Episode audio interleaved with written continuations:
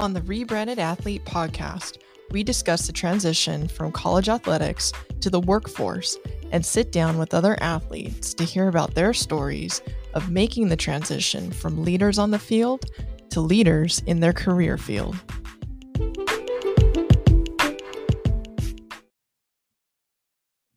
Hi, everyone, and welcome back to another episode of the Rebranded Athlete podcast.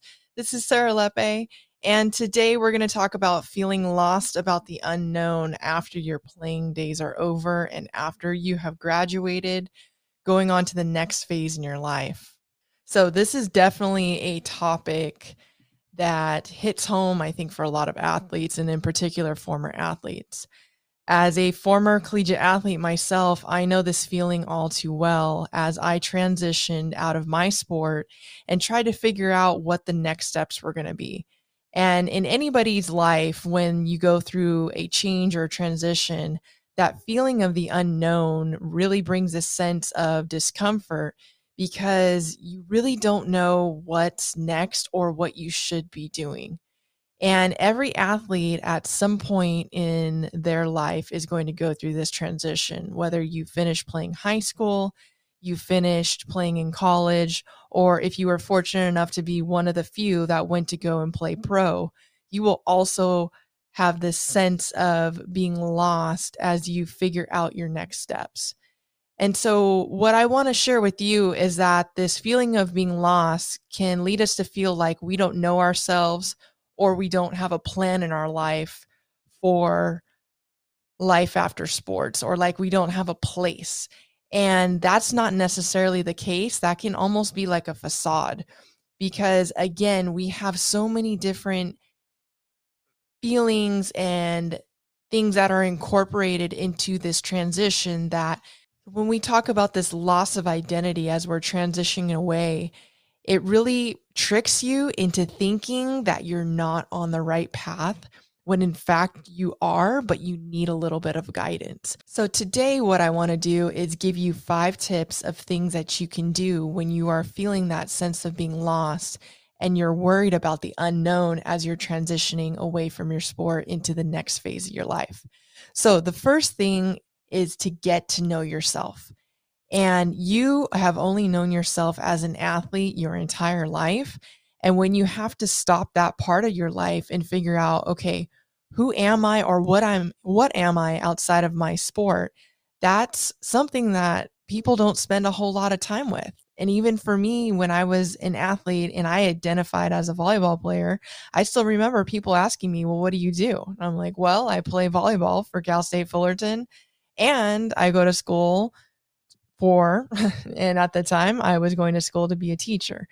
And so when we get so caught up in that part of our identity, we don't take the time to know other things that we're good at and other possibilities of us becoming even as talented as we were in our sports in a different part of our life.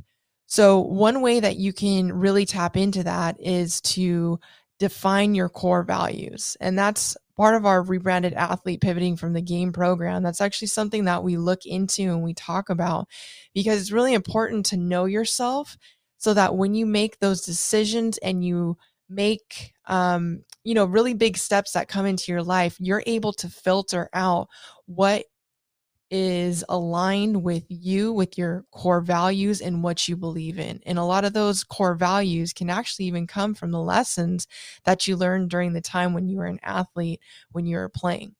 And so we go through this exercise where we see, you know, a bunch of different lists of personal core values and ones that resonate with us. And then we narrow them down to our top five. And those top five personal core values you can really see as like a compass or a GPS in your life. So when you're making those difficult decisions, you kind of ask yourself, okay, does this align with who I am with my personal core values?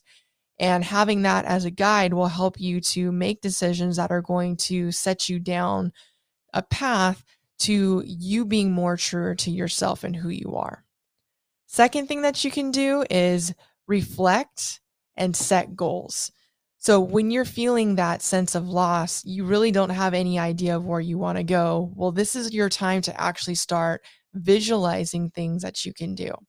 And so reflecting on things that you have accomplished and then thinking big picture. Okay, where do I want to go and where exactly do I want to be? So setting that goal in mind and then backwards mapping how you're going to get there is going to set yourself up for success. That's also something we talk about in the Rebranded Athlete Academy. And we help you set those goals for yourself and really help you come away with an action plans and smart goals of how you're going to accomplish that. But none of that could be possible without you taking some time to create a vision for yourself of where you want to be. Where do you want to be six months from now? Where do you want to be a year from now? Five years from now, and even big picture 10 years from now. So, if you're a 20 year old right now, what would you want to be doing? And what would your 30 year old 30 year old self say to you at this time in your life of things that maybe you could have pursued or done differently? You want to start visualizing where you want to see yourself down the road so that you can take actionable steps each and every day to get to where you want to be. And if you've never done it before, creating a vision board is actually a very powerful tool because you can think of of these ideas and maybe you can vocalize that with even people who are close to you, maybe your parents, maybe your close friends, even your teammates. But when you actually put something on the wall and you look at it each and every day, it's going to help you make that become a reality because you are seeing where you want to go and you are going to keep that as your purpose and you're going to hold it close to your core values, your compass, which are going to help guide you to where you want to be. And the last thing, number five, is to talk to people. The transition that you're going through right now is something that you don't want to go through alone. And I'm saying that because it be, it can become a very dark place if you allow it to be. And unfortunately, there have been a lot of athletes out there who have dealt with depression, they've dealt with alcohol abuse, and some have even had some suicidal thoughts because they just can't see themselves anything else other than an athlete. And they have a really hard time transitioning away from that. And I'm not saying that you're going to go down that road, but there's a chance that you could go down a path that maybe you don't necessarily want to. And so if you talk to people about what you're going through, be open about it. Like let people know, you know what, this is a hard time in my life right now and I need some guidance. And a big reason why I created Rebranded Athlete is because I didn't have somebody during my transition to be the guiding light for me during that time it's a difficult journey if you go on it alone, but if you have people who you can talk to about it and you may even find others. And I'll tell you, there are many, many of you out there who are going through the, this transition and who need support along the way. You've had a coach your entire life through sports. Why wouldn't you need somebody to help you through this process afterwards? And that's what I'm all about. And that's why I have created the coaching programs and the platforms. And that's why I'm doing this podcast. And I'm trying to get the word out there and give you guys some tips so that your process can be a lot easier than the one that I went through. So, again, you are not alone through this process. And I want to keep emphasizing that because when I was going through this, I felt like I was the only one. And I felt like, okay, maybe I am the only athlete out there who feels this way. And I would, you know, look on social media and see friends that I had gone to school with that may not have necessarily played sports, but they were already figuring out what their next steps were.